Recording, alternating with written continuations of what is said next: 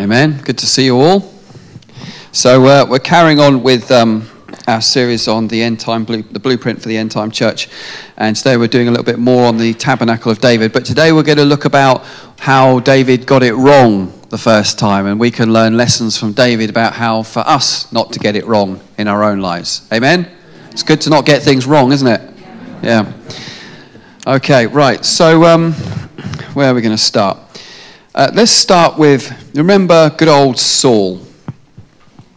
Um, let's uh, Saul. Saul was an interesting character. He was the king before David, and um, he he was um, an interesting guy. He was never really interested much in God. He, although he was a, a Jewish man and he was brought up in the faith, you could see by what we're going to read in a minute that he was never really a man that wanted the presence of God amongst the people. He was more interested in, well, you know, let's do things well, let's do everything perfect, let's have excellence, let's be militarily as best as we can, let's kind of leave the crazy religious stuff to one side, you know, let's just, uh, you know, let's just kind of play it down the middle of the road, amen? Let's just do a middle of the road, we won't upset anybody, and we'll just defend Israel, which, you know, I guess seemed okay at its time, but that's not really what God wanted, because King David he was a man after David's heart. He was a man after David's heart. God's heart. Sorry, what am I saying? A man after David's heart. He's a, David was a man after God's heart. Hallelujah. And that's what God wants. He wants people to have a heart for Him. Hallelujah. That excites God. That excites Him. Hallelujah. And it excites me. Amen? Amen. We need to be excited about Jesus. Hallelujah. None of this, we're gathered here today. God wants us to be excited to be here, to be for Him, before as a, as a people of God. It's exciting to be a Christian. And uh, we're living in days where it's really exciting to be a Christian. Hmm. So, I'm going to start with 1 Samuel chapter 7, verse 2. And we'll have a look here. This is, this is a really bizarre scripture. Now, I appreciate the Bible has plenty of bizarre scriptures, but this one is a very bizarre one. Okay, so I'm reading 1 Samuel chapter 7, verse 2. And it says, The men of Kiriath Jearim came and took up the ark of the Lord and brought it to the house of, uh, of Abinadab on the hill. And they consecrated his son Eleazar to have charge of the ark. From the day that the ark was lodged at Kiriath Jearim, a long time passed, some 20 years, and all the house of Israel lamented after the Lord. Like, well, hang on a minute. If you're, if you're so like, upset that the ark of the Lord is in Kiriath Jearim, why doesn't someone just go and get it and move it to like a bit a bit closer where Jerusalem is? I, I, whether it just didn't cross anyone's mind, I don't know. So, oh well, it's somewhere safe. We'll keep it there. And in the days of Saul, Saul never sought the Ark of the Covenant. wasn't interested in bringing it back because remember. The Ark of the Covenant, as far as a Jewish person was considered as concerned, was the manifest presence of the living God. Okay, and so it says a lot when you have a leadership that is not interested in bringing the presence of God back to the people of God, even though the people of God were mourning for it. Amen? And I believe we have a nation of Christians who are mourning for the presence of God back in the church again. And I think, you know, we need leaders in this, in this day that have not the heart of Saul that just wants to go down the middle of the road. Let's not get too weird with the religious, with the crazy Jesus stuff. Let's just go, let's take it nice and easy. Let's just do a nice middle of the road um, type, type church service where, you know, everyone's going to be happy, where we're not going to offend people, where we're politically correct, um, where we're culturally relevant and all this, and everyone's going to love us. Oh, isn't it so lovely, these Christians? Why I wish, wish I could be a Christian because they're so like me. Anyway, so in the days of Saul, the ark was in the woods of Ephrata, and Saul did not seek for it. How do we know that? Because if I turn to 1 Chronicles 13, hopefully it says that. Um, Saul lived for one year and then became king. And when he had reigned for two years over Israel, Saul chose 3,000 men of, of Israel. 2,000 were with Saul in Michmash and the hill country of Bethel, and 1,000 were with Jonathan and Gibeah of Benjamin. The rest of the people he sent home, every man to his tent. Jonathan defeated the garrison of the Philistines that was at Geba, and the Philistines heard of it. And Saul blew the trumpet throughout all the land, saying, Let the Hebrews hear. And all Israel heard it and said that Saul had defeated the garrisons of the Philistines, and also that Israel had become a stench to the Philistines. And as I assumed, I get bad feelings about some of my scripture references sometimes. That has got nothing to do with the ark. There is one here somewhere. We'll get to it in a minute. It is definitely here. I know it's here somewhere. Um, oh, I know what I'm doing. I'm looking in the wrong book. There we go. Hallelujah. it says then in First Chronicles chapter 13, not First Samuel, it says um, this is King David. He's, he's mustering all the people together. It says, David consulted with the commanders of thousands and of hundreds, with every leader. This is really interesting. So David's got all the guys together, okay? And he says, And David said to all the assembly of Israel, If it seems good to you, and from the Lord our God, let us send abroad to our brothers who remain in the lands of Israel, as well as to the priests and the Levites in the cities that have pasture lands, that they may be gathered to us. So he's trying to gather together all the priests and all like the key people for, for what he's about to say. And he said, Then let us bring again the ark of our God to us, for we did not seek it in the days of Saul. And all the assembly agreed to do so, for the thing was right in the eyes of all the people. I think prophetically, in the days that we're in now, we can't, we, I, I know I'm not being rude, but I think in the days that we're coming into, I don't think the church is going to survive with that kind of middle of the road kind of church leaders. The, the church in this day and age needs people that have actually a little bit of gumption to them, have a little bit of passion, who absolutely want to go all out for Jesus, who don't care what people think of them who just think, you know what? I am going to become even more undignified than this. Hallelujah. And when King David, he was dancing before the ark the second time round when he tried to bring it into Jerusalem, okay? His wife saw him and she was offended at him because he looked like he was an idiot. And he was, and all these people were looking at him and he was dancing like a complete buffoon. And when he got home, you know, just you wait till you get home. And as soon as he got in, and she had words with him. And then he says this to her, and we sing this song, so I'm going to become more undignified than this. I'm sure it was an argument. Yeah? Yeah, you think that was stupid? Well, I'm going to become even more undignified than that. Hallelujah for Jesus, because I love him. And I'm going to let everybody know that I love him. And I'm going to be mad, and I'm going to be crazy for Jesus. Hallelujah. Hallelujah. You young people, you need to be crazy for Jesus. Hallelujah.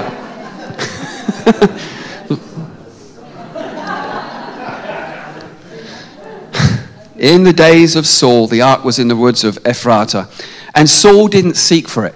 And in these days ahead, God is really desirous of a people that are just all out for Him. Hallelujah.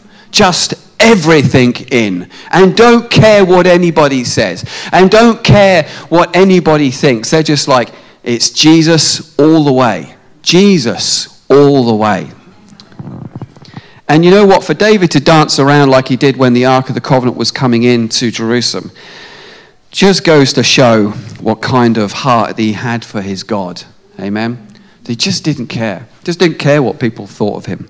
And in a, and in a generation where, you know, we, we're so obsessed with trying to fit in, trying to be normal, try to be like everybody else, okay? I was born weird. I just come out of the womb that way. And uh, as much as I try to be normal, I just can't be normal. So I think about, I don't know, five years ago, I just thought, you know what? I give up. I'm not going to try and be normal anymore because I'm not. I'm a square peg, and I just got to get over the fact that I'm square. And that's the way God made me, and I'm just going to have to rejoice in that. I don't like being square peg sometimes, but here I am. I'm square. And guess what? Because you're here, you're square too. I know one or two of you are thinking, well, I'm not really square. I'm, yeah, you are. You wouldn't be here if you weren't. But anyway, King David, he, he took several, uh, two attempts to get the ark to Zion.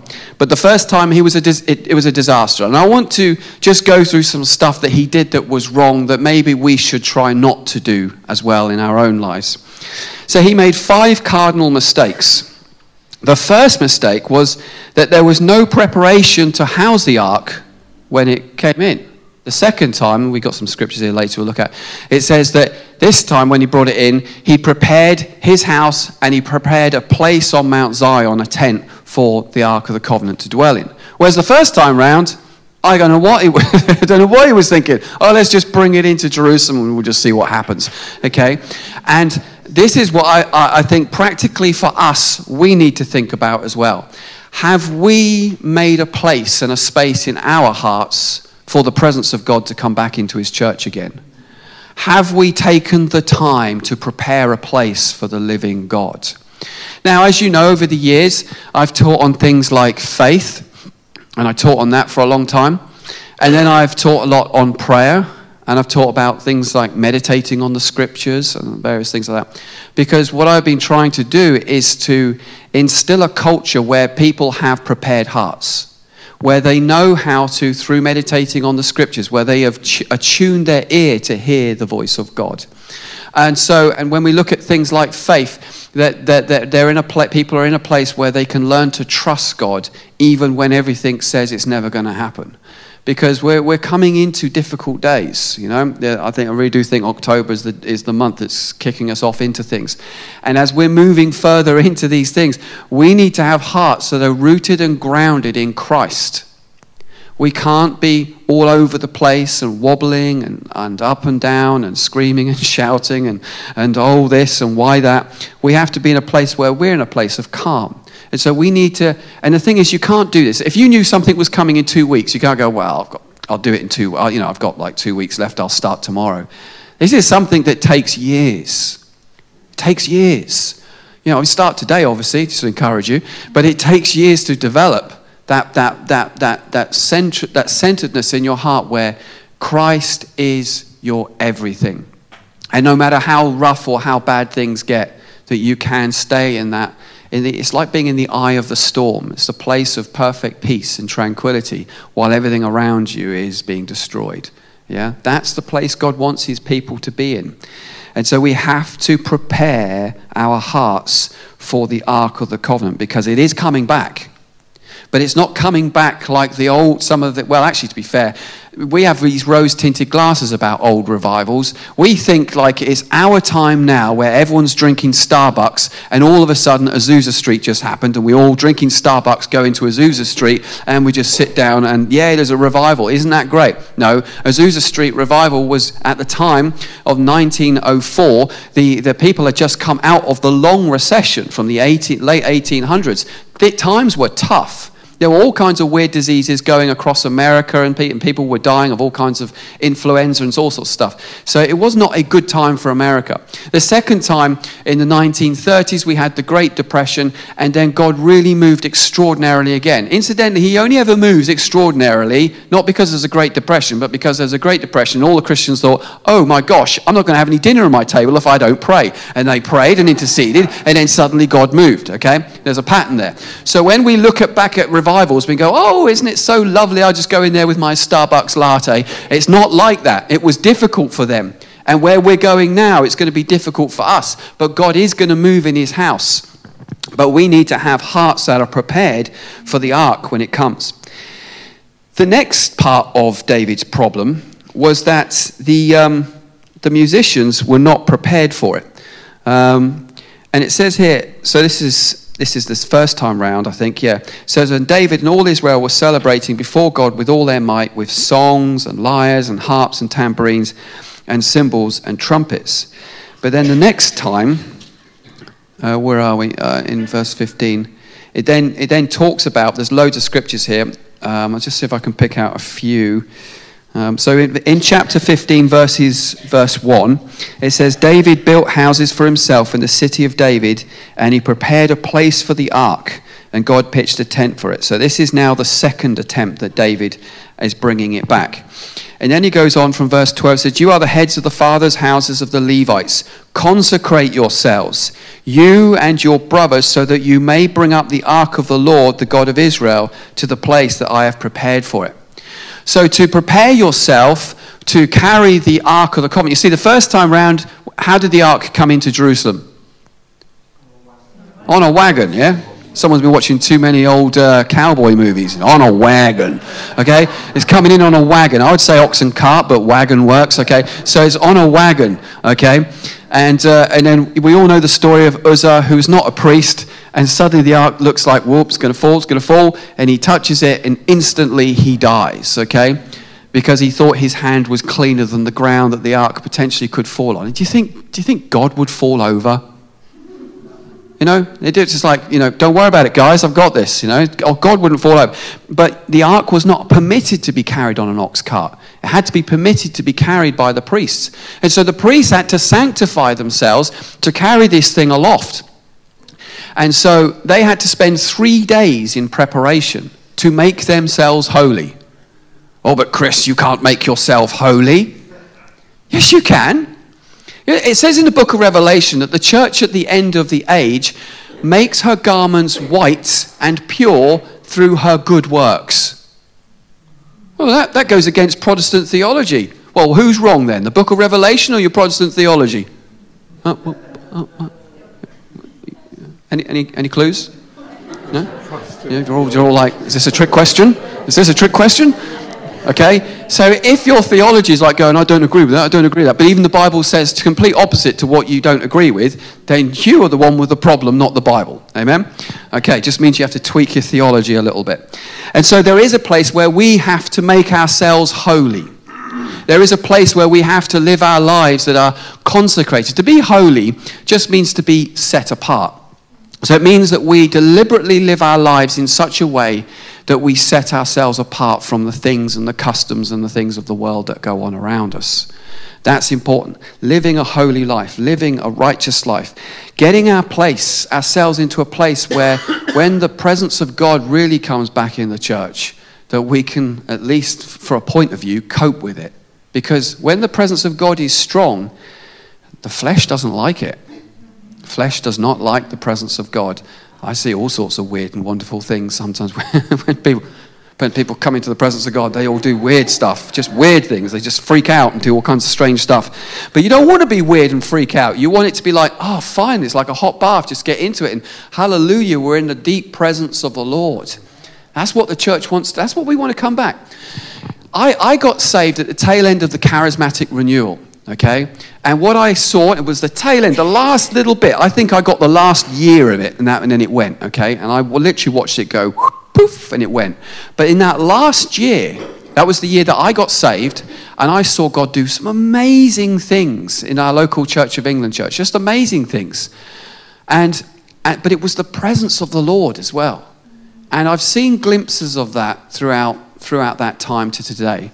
But I'm looking forward to the day when we can have it every single moment of every single day. But this isn't just a pipe dream, this is coming. God is coming back to his church in power. Hallelujah. But we need to get ourselves ready. Please don't be the Christian that just sits there and, well, I'm just going to carry on with my life as normal, and then when God turns up, then I'll get my act together. Okay? You don't want to be that guy.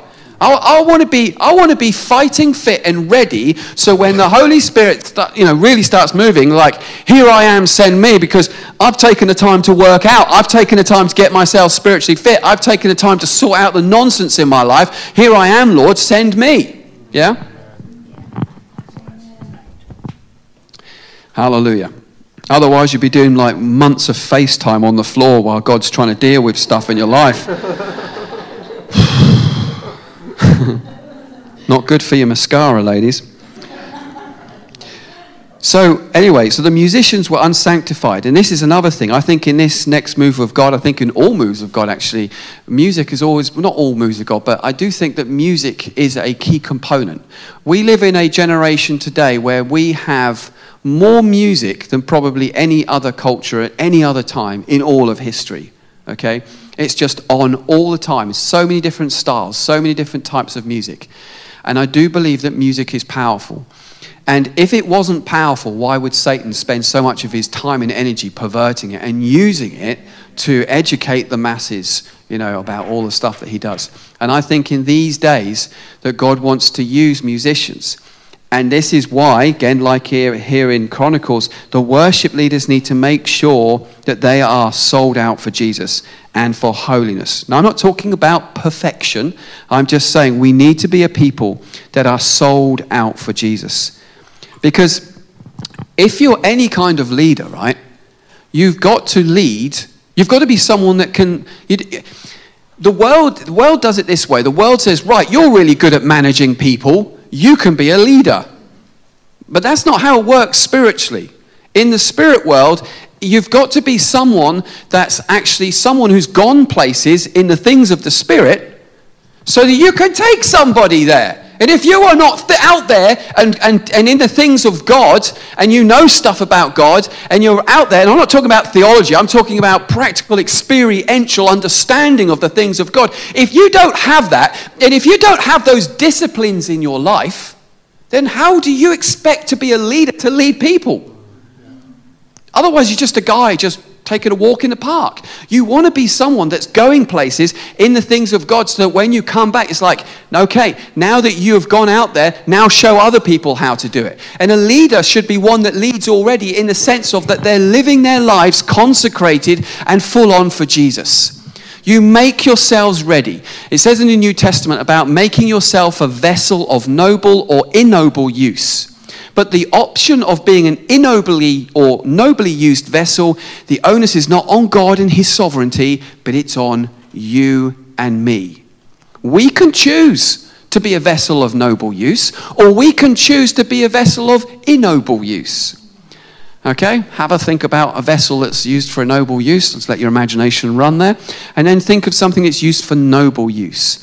That's, that's, that's a that's fit for purpose to be at the table of the king. Yeah? That's what I want to be.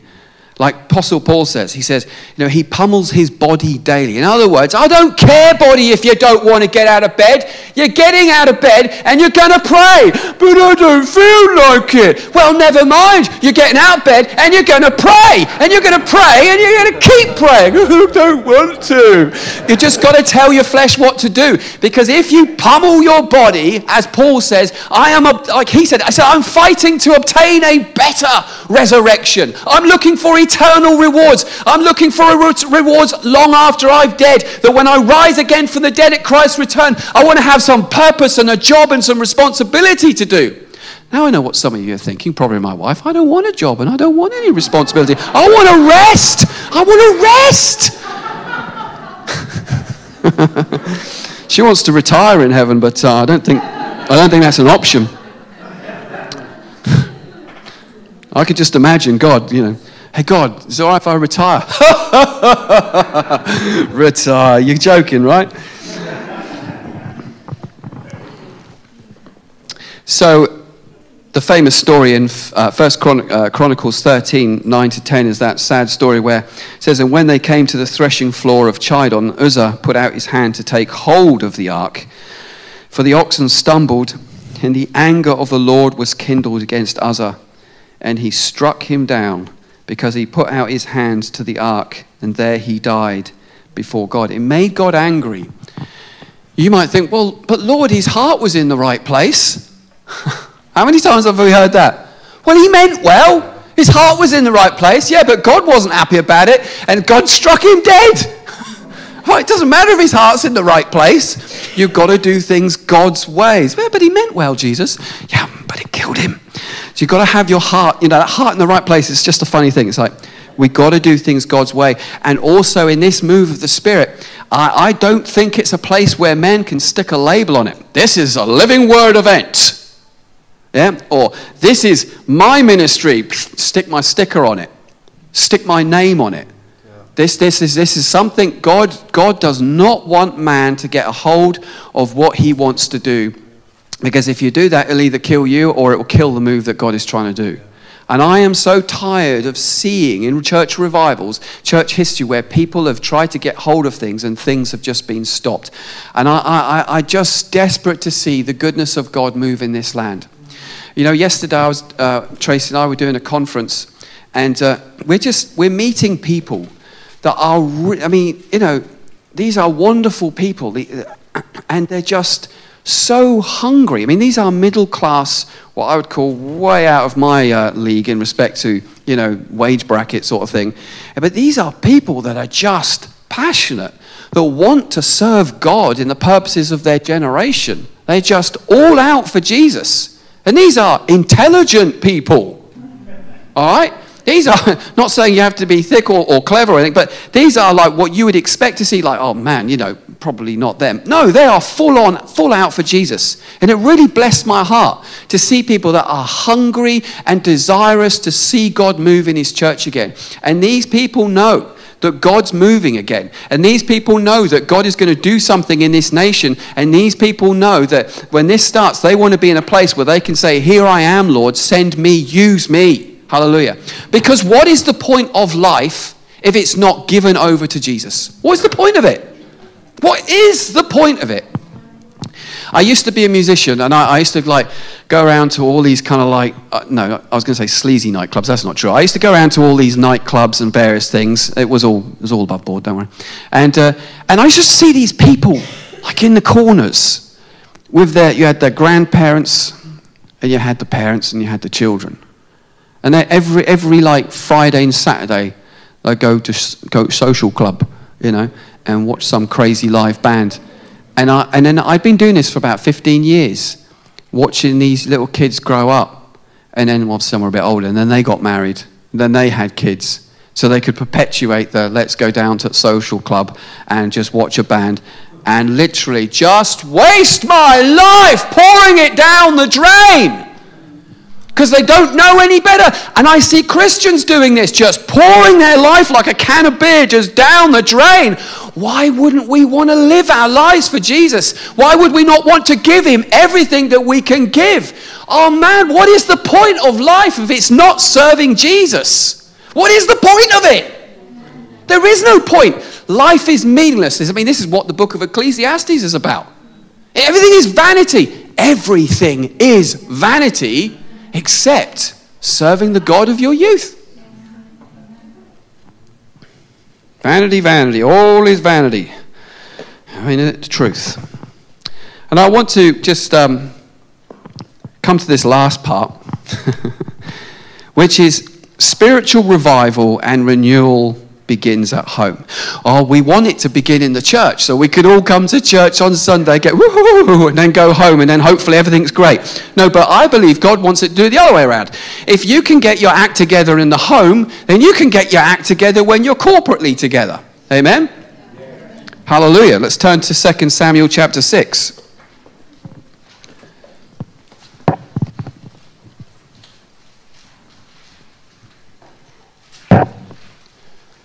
So, this is the, sto- the story of poor Obed Edom. So, after everything went disastrously wrong, David was not willing to take the ark of the Lord into the city of David, but David. But David, I mean, poor guy, he must have been so embarrassed. He got all of the military leaders together for Israel. He got all the priests. Everyone was like, yeah, let's do it. And then it all went wrong. And so David took the Ark of the Covenant aside to the house of Obed Edom the Gittite. We remember we've looked at this a few weeks ago. A, a Gittite is not an Israeli, it's, uh, he's of the line where basically where Goliath came from, the Philistine. It says, And the Ark of the Covenant remained in the house of Obed Edom the Gittite for three months, and the Lord blessed Obed Edom and all his household. Now, if you do a little search, a little Bible study on Obed Edom and all his children, he had loads of kids, and they were all really blessed.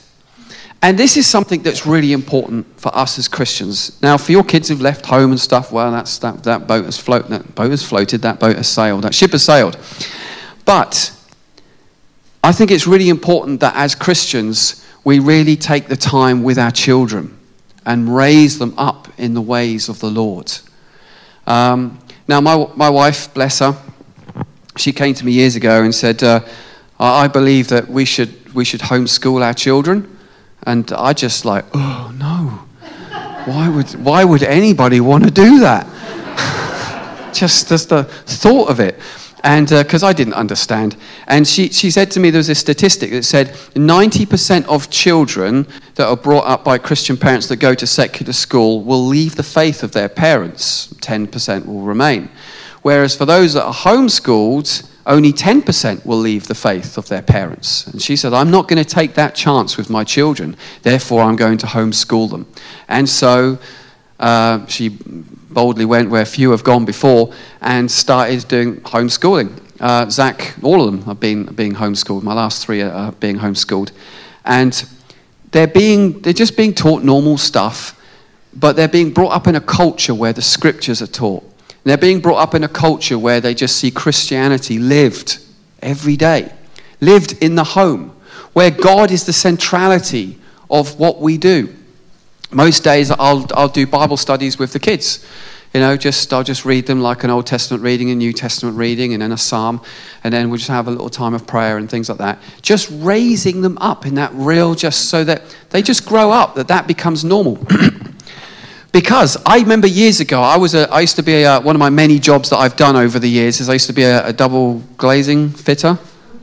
Okay, I'm not going to tell you some of the stories I, I saw doing that job. But anyway, one of the sto- one of the things I did happen to see was that we were invited round to this this uh, not invited. Um, we had to go around and put some windows in this this this family's house, and this family were Muslim, and I was really interested to see. Man, they, I mean, they, they, they loved their kids. They weren't doing anything weird or wrong. And, and, and they were, every morning, they were there studying the Quran. They were teaching their kids to pray um, prayers, you know, and, uh, and to memorize their scriptures and stuff. And it's like, that's what Christians need to be doing. We need to be raising, raising up our children in a way and bringing them up in the, in the ways of the Lord. I mean, obviously, it's going to be different from household to household, but that's really important. It's really important that we as families and we as Christians bring up our children in an environment where they really see Christianity lived in the house. And when I say Christianity lived in the house, I don't mean perfect Christianity. I mean, when life sucks sometimes and they see their parents freaking out and their parents getting angry, but how their parents deal with it because they come to the place of prayer. Yeah? When they see reality, when they see faith, when it really just hits the road that yes, it's rough. Yes, they have an argument. And yes, sometimes there's tears and all that. But they're seeing God as the centrality of their household. And I think that's so important. And I think in the days ahead that we're coming into, our kids need that more and more and more. And God wants revival, I believe, to start at the house first before we then come together. Because if we can get that in ourselves and in our families, okay, as the initial core chain link, then when we come together as the body of Christ, we can link all those chains together and think how strong that we can be. Yeah? Now, as I'm saying this, I'm aware, I believe, in the spirit that some people are starting to feel bad or, you know, I failed my children or I haven't done enough of this or I haven't done enough of that. But I'm just reminded of um, those scriptures where, you know, whole households get saved. And, I, and for some of you, you know, you are just, you've, you've had to become really deeply praying mothers or fathers because your kids may have gone off the rails or they're not with the Lord and stuff anymore. But I want to encourage you you see, the Bible says, Bring up a child in the way it shall go, and he shall not depart from it. And I meet so many adults that come back to Christ, even much later in their life, because their mum or their dad and stuff just instilled some basic truths into them. And I think that's important. I just feel like God wants to encourage you with that. Don't think like, oh, great sermon, Chris, but I actually come out of that feeling quite low because I, you know, my kids aren't going on with the Lord. Don't worry, yeah, worry about it, but just be encouraged by that. Just keep praying and just keep praying and just keep trusting. Yes, sometimes it looks like everything's going the complete opposite way to your prayers. But just hold the line and just trust God that He is a God that's interested in households getting saved. Amen? Amen. That's God's heart. Lord God, I pray for, for today, Lord Jesus. I pray, Father, that you will help us to get our hearts right, Lord God and help us to be a people that are holy and separated and sanctified, Lord God, and a people, Lord God, that have made room in our hearts for you, Lord, in these days that we're coming into. Help us in our weakness, I pray, oh God. Take us where we're at and just take us on and let, let Lord walk with us side by side to help us in our weaknesses and stuff and help us with our family, Lord, and help us to have revival in the homes first. And we ask this in the precious name of Jesus. And all the saints said, Amen. Bless you.